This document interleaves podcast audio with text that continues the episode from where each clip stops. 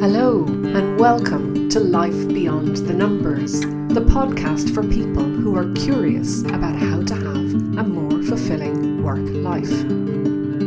We live in a world largely driven by numbers, logic and reason, but how we feel at work and about our work impacts us, our organisations and society. There is a relationship between the numbers of our organisations and the life beyond the numbers. I'm Susan McCrealon, your host.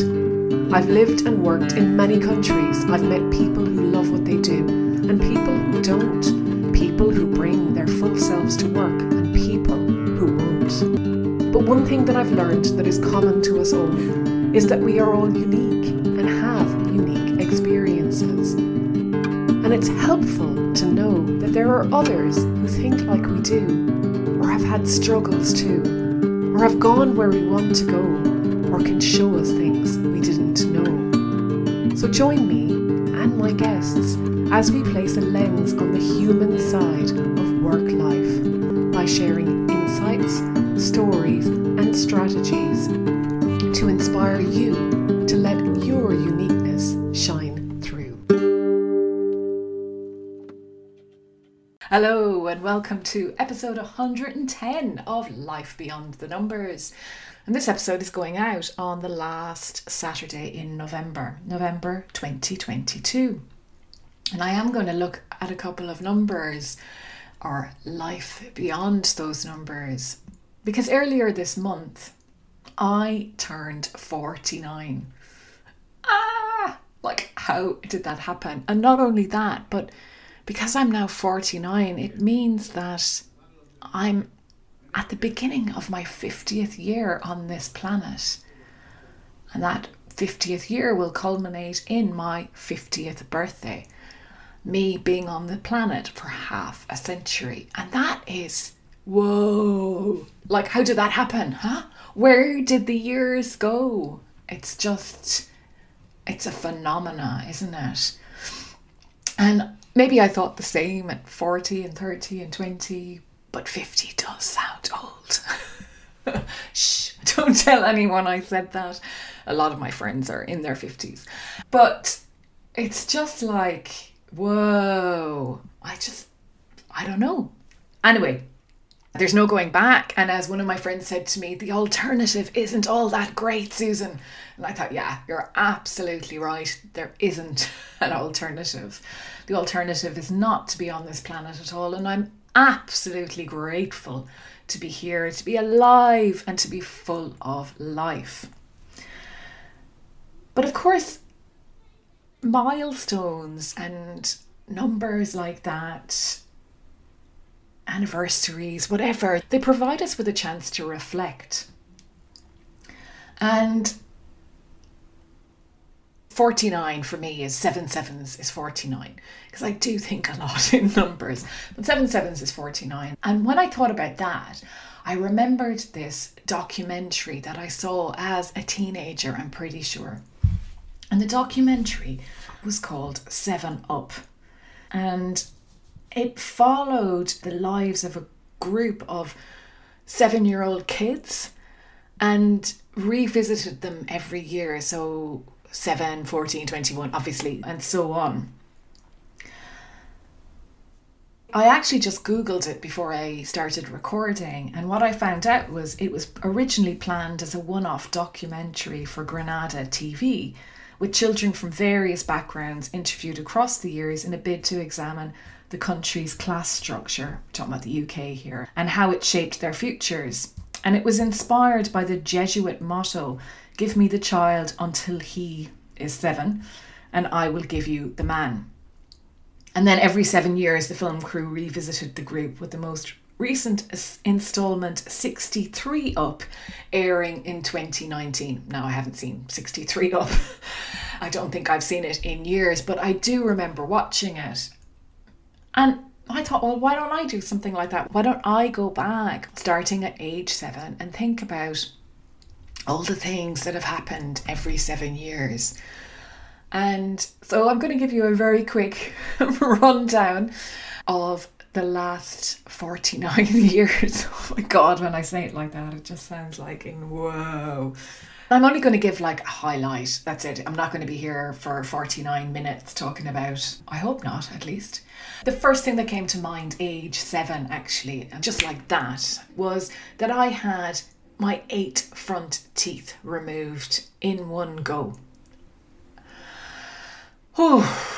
Still gives me shivers to think about it, to be honest with you. I had to go to hospital and went under general anaesthetic, and they removed my 4 top teeth and my 4 bottom teeth, front top and front bottom.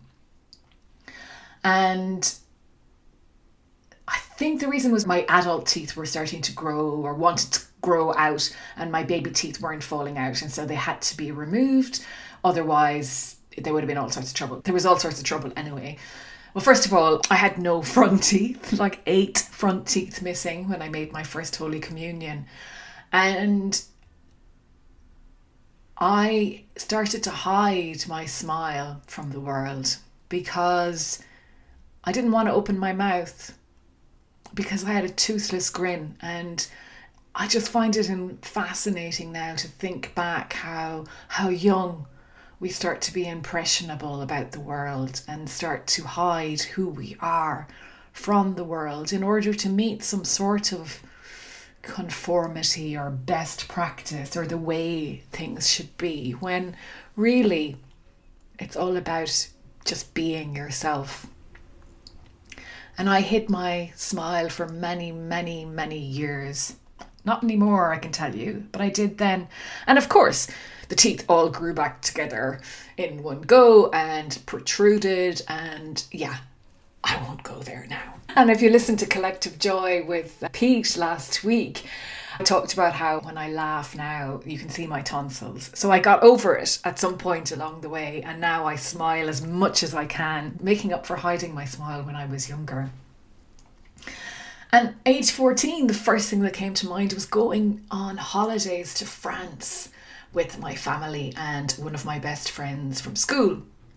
And we went, I don't know, for a week or something, or maybe 2 weeks, and missed exams in June. And it was a fantastic trip. We went to Mont Saint-Michel, and just being out and about in France, listening to the language and the weather, and everything was different, and driving on the wrong side of the road. Okay, maybe not the wrong side, but the other side of the road, and all of that. It was an adventure. It was fun. And it holds a special place in my heart, that holiday. And my 21st, well, like I remember turning 21 so well. I remember having a joint 21st birthday party with a friend of mine in university. We have a video recording of that somewhere. Oh my God. The pub that held the party threw in a video recording of the night. I mean, 10 minutes or something like that, but still, it is, well, I don't know if I could watch it now actually. The other thing that really stands out from my 21st is my father wrote me a poem, and if you will allow me, I'm going to read that poem to you now. The first of 21. You were born to a world in crisis, Arab oil, petrol queues, and Vietnam. You saw the light in the rotunda, the first one to wake each morning, boldly demanding breakfast and attention. Who could ignore you? I had wanted a girl and rang old friends to boast of being your father. Panic when I gave you a spoonful of surgical spirits. Wondered if you'd always remember that.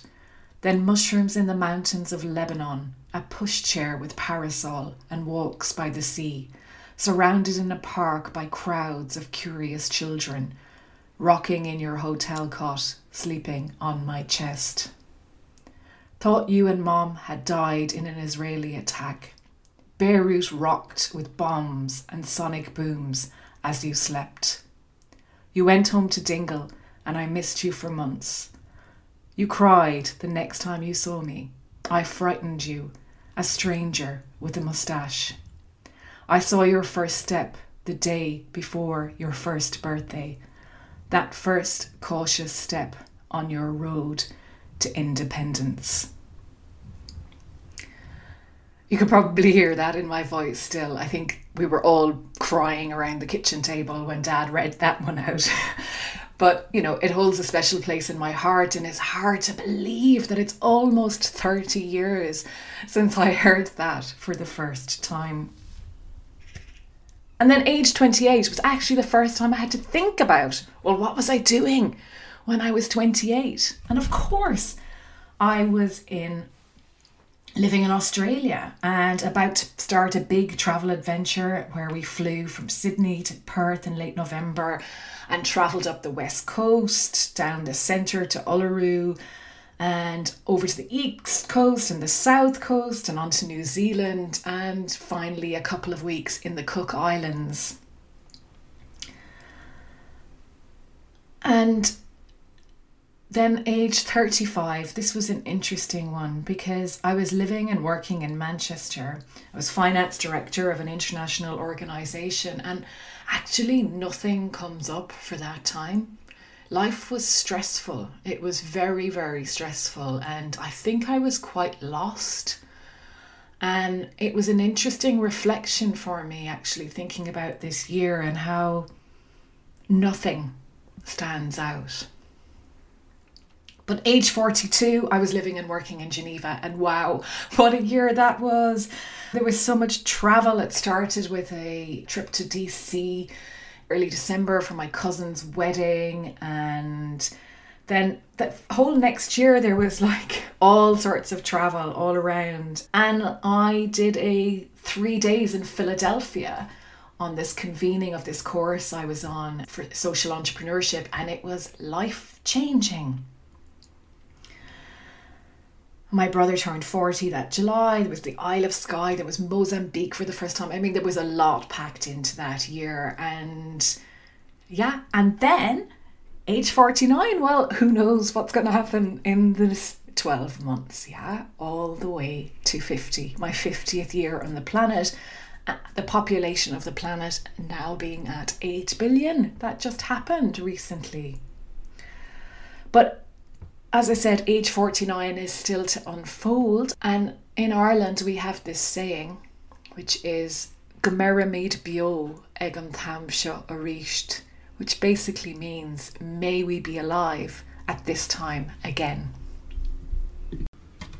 And of course, it isn't just about looking back; it's also about looking ahead. Who do I want to be when I am 50? Okay, I'm gonna have to deal with that at some point, haven't I? And I think it's amusing more than anything, and even my parents, who are both in their 70s now, say, I can't believe I have a child who's almost 50. And it's funny, I can't believe somebody thinks of me as a child, but it's the circle of life, isn't it, or the cycle of life. And I'm certainly privileged to have both my parents still living at this point in my life. And I suppose heading for 50, it feels like it's further than midlife now. It's like, okay, midlife may have been around the 40 mark and maybe a little bit somewhere in the 40s, but the likelihood of me living to 100, yeah, well. So I guess you take each day as it comes, but take each year as it comes. And I wanted to set an intention for the year ahead. That's what I'm getting at, is I wanted to set an intention for this year ahead. And I've been reading a lot about goals and systems and plans, and mainly because my plan is to write a book. Now, that's a massive intention for next year. I'd like to have it written, or at least more or less done, by the time I turn 50. And considering I haven't actually started it yet, that is quite the ambition. But I do believe, and this is a conversation I had with Alison, who's the publisher, is that it is about setting up systems. And she's given me some really good pointers on how to go and do that, which is something I'm going to explore in the next week or so when I get past what I'm doing at the moment. But alongside that, in my own personal life, I guess health and fitness is the thing that I want to be intentional about. And I am, I believe. But it is the thing that can often fall down in the priority list when things get a bit hectic. And I just don't want it to be like that. So I want to incorporate things in my life so that they're non-negotiables, effectively. And most of these things, I do them pretty regularly. But I kind of wanted more of a foolproof way of doing them. And at the moment, I'm holding this workshop. It's an Akimbo workshop, Seth Golden workshop, and it's called the Creatives Workshop. And at the beginning of this workshop, Seth and his team set everybody, Seth and his team ask us as the participants in this workshop to keep 100-day streak.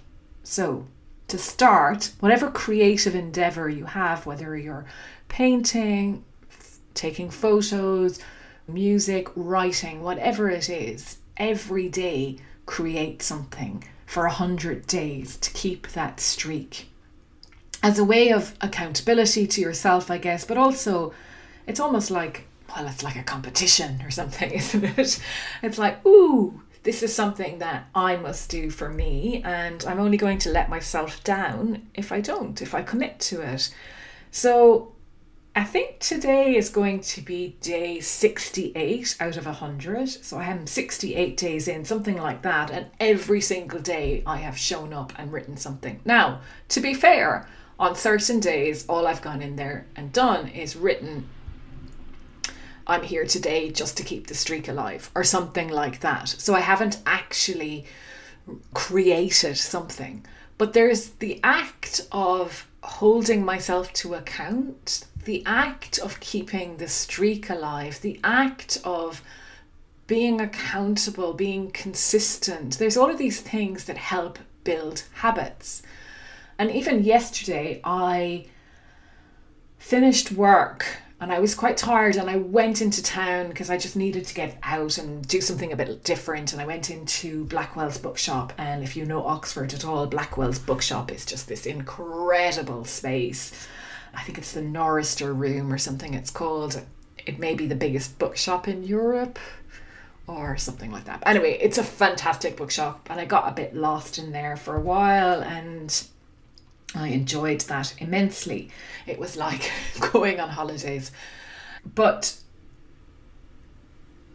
the streak got me thinking, right? That's what I'm trying to get to here, is this streak got me thinking, right?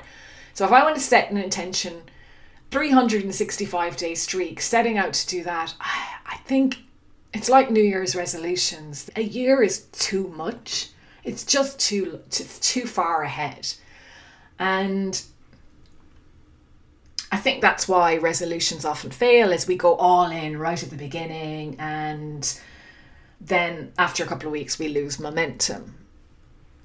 And also we probably pile a couple of things on. So, I mean, I don't get me wrong, I made a New Year's resolution quite a few years ago not to make any New Year's resolutions, and I tend not to. But the streak is interesting. So what I thought was, right, if I look at keeping something for like maybe 6 weeks and then cycling on a 6-week cycle, and 6 weeks from my birthday is Christmas Day. And that actually turned me off. So I thought, if I'm starting a new habit, Christmas Day probably isn't the best day to do it. So instead I thought, well, what about 4 weeks? What if I do it in 4 weeks? And actually that works out perfectly because there are 13 sets of 4, so 13 fours is 52, 13 sets of 4 weeks between November 13th, 2022 and November 13th, 2023. So I wrote down each of the 4-week cycles, 13 of them, the first one starting on the 13th, and I thought, right, what will I do first? Yeah. And the first thing I'm doing, I'm not making this difficult for me either. The first thing I'm doing is I am committing to getting outside during daylight hours where possible, because this time of the year, actually seeing the sunlight, even if it's raining, is really important. Maybe you don't see sunlight, but daylight, okay? And doing at least a 30-minute walk at a time. Now, I walk pretty much most days, but some days when I do CrossFit, so I go to CrossFit twice a week, I tend to just walk there. It's 12 minutes there and 12 minutes back. So it's even just adding an extra 6 minutes to my return walk, or if I'm up early enough, the outward walk. Just things like that, or just getting out again, getting up from the desk and getting outside. And I might not sound like a big deal, but actually just committing to it, it's fascinating, because I find myself going every day, when am I going to do that 30 minutes today? And here we are, we're almost 2 weeks in, and I've done it every day. And then the next 4 weeks, I've also set that up, is to reintroduce daily meditation. And I've done this every now and then. And sometimes I've gone for a couple of weeks at a time, but actually it's again committing to it, building it somewhere into my day that I will do it. 10 minutes, that's all, 10 minutes. Then the next 4 weeks is yoga. Now in January, I have for the last couple of years done yoga with Adrienne, her 30-day challenge. So I will have started my 30-day challenge before the cycle. So actually it's going to be an easy one to do, and that's fine, because her yoga is usually about 20 minutes a day. If I add 10 minutes to that for meditation and 30 minutes for walking, that's an hour a day where I am just focusing on health and fitness. And rather than take all of those three on day one, I'm pacing them a little bit. And the idea is to build these very small habits in that I'm doing in addition to ones that I've started. That doesn't make, that sounds a bit long-winded, but the idea being that the 30-minute walk becomes sacrosanct going forward. And so does the 10 minutes a day of meditation. And I keep those streaks alive as well. I actually only set out the first 3 months because I found that trying to think about what went next was putting pressure on myself. And I don't need that pressure now. I think that will just emerge, you know? So my plan actually is to do the 3 months and then put the next 3 months in motion, and then the next three, and then the final three. So who knows what kind of streaks I'll be keeping up by the time I'm 50. And actually, maybe they won't even work at all. But the reason I've done it like this is, there's a couple, but I think the main one was I remember learning how to swim properly, because I've been in the water ever since I was a small child and swimming. But I learned properly in Sydney. And I had to correct my swimming technique because I didn't really have much of a technique. So I had to learn but unlearn habits as well in that process. And I remember clearly and vividly the swim coach saying that, you know, you're making a lot of tweaks, and this was to all of us adult students, you're making a lot of tweaks, a lot of unlearning. And if you try and do everything at once, you're going to forget to breathe. And if you forget to breathe, well, yeah, that's not much help, is it? And the idea of streaking, that's obviously not my idea, and I mentioned Akimbo, but it's also Alison Jones, who has the Extraordinary Business Book Club podcast, and also has Practical Inspiration, who I'm going to publish my book with. And Alison did this fantastic episode 276, the 1,000-day lessons. And she passed 1,000 days of a running streak. So like, wow. And she reflected on what she learned from building that habit and what it's taught her. And Honestly, it's a really brilliant episode to listen to, and actually hearing what people get out of something is quite motivating. And also just keeping a 100-day writing streak, there's something very powerful about it. It starts to build into your psyche, and actually, even though I almost forgot it yesterday, I didn't forget it. That was the point. It's like, I have to do this. It becomes important, and it's shifting how I'm thinking or my relationship to writing or to showing up daily, because I feel like it is something I really have to do and I really want to do, and I'm doing it for the right reasons, and also I want more of it. Maybe that's it. I want more of it, that it's now part of my life. It's part of what I'm doing. So let's hope when we get to 100 days, I'll keep it up.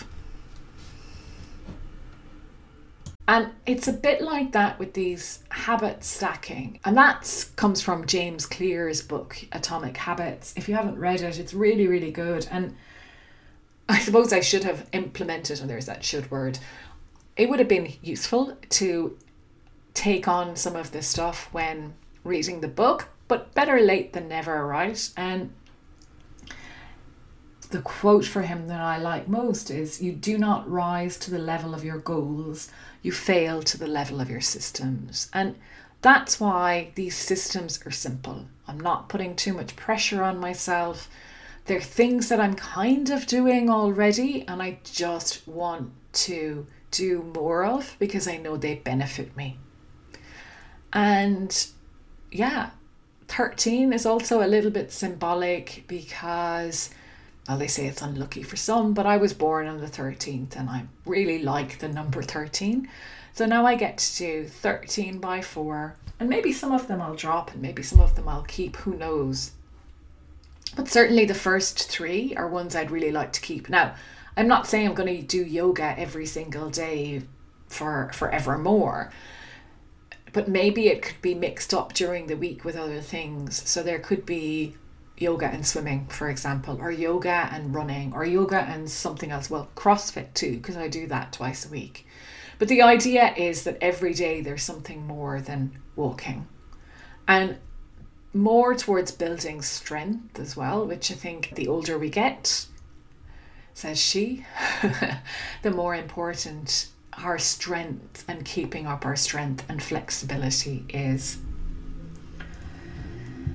So yeah, I suppose it's working on what are the non-negotiables and building my systems around those. And interestingly enough, this morning I went on Twitter and there was an article posted by Inc. magazine, and it was 13 hard to learn skills that will help you succeed. These skills require a big time commitment to acquire, but will pay off in the long run. And I thought, wow, I could probably pick some of these 13 to work on as well. Or if this was something one of you thought about, you could just get this article, and I'll leave a link in the comments, and actually use that.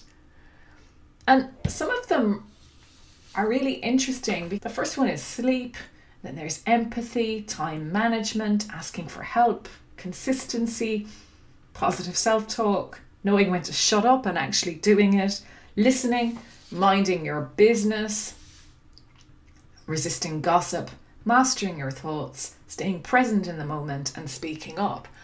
And why they picked those was somebody, a reader of Inc., posted a question on Quora to ascertain what are the hardest and most useful skills to learn. And so the answers this person got is how they've put the article together. And I think it's quite a quirky list of things, and some things that we can all learn to use. Now, I might not need 4 weeks of asking for help, but maybe I do. What would it be like to ask for help every single day for 4 weeks? And what's interesting about that piece, I thought, was There's a study from Harvard Business School, a recent study that suggests that doing so makes us look more, not less capable. And oftentimes it's one of the things we find hardest to do. So maybe one of my 4 weeks challenges to myself will be asking for help every single day. Who knows? But some of these are things you'd want to be doing anyway, I think, like mastering your sleep, listening, not gossiping. It's an interesting list, a bit quirky, and another way to look at it is, what are the things you want to be able to do? What would you like to take up? And set yourself some goals to achieve.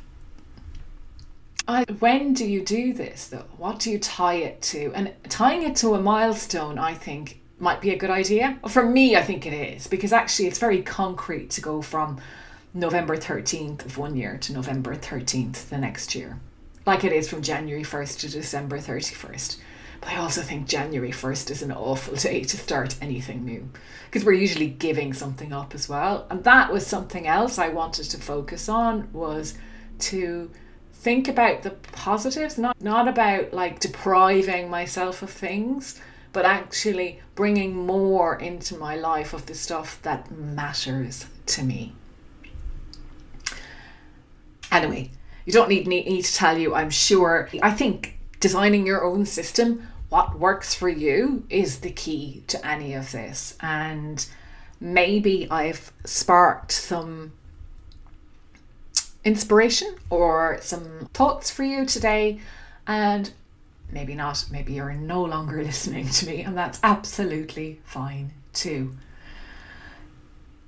If you do take up a challenge of any type, I'd love to hear about it. Honestly, let me know if you're doing 13x4 or 4x13 or a New Year's resolution or whatever.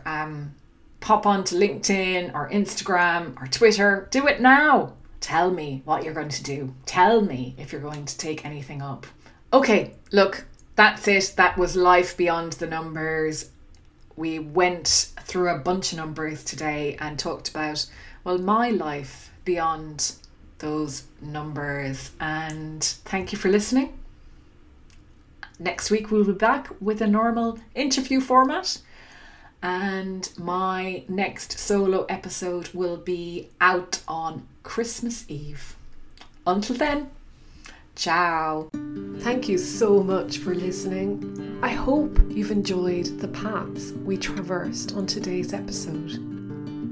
If something rang true for you, be sure to let me know. Or maybe you can share this with someone in your life who would benefit from listening too. And if you enjoy helping others, I'd be so grateful if you would leave a review, so that people who might also be curious about their own life beyond the numbers can discover this podcast too.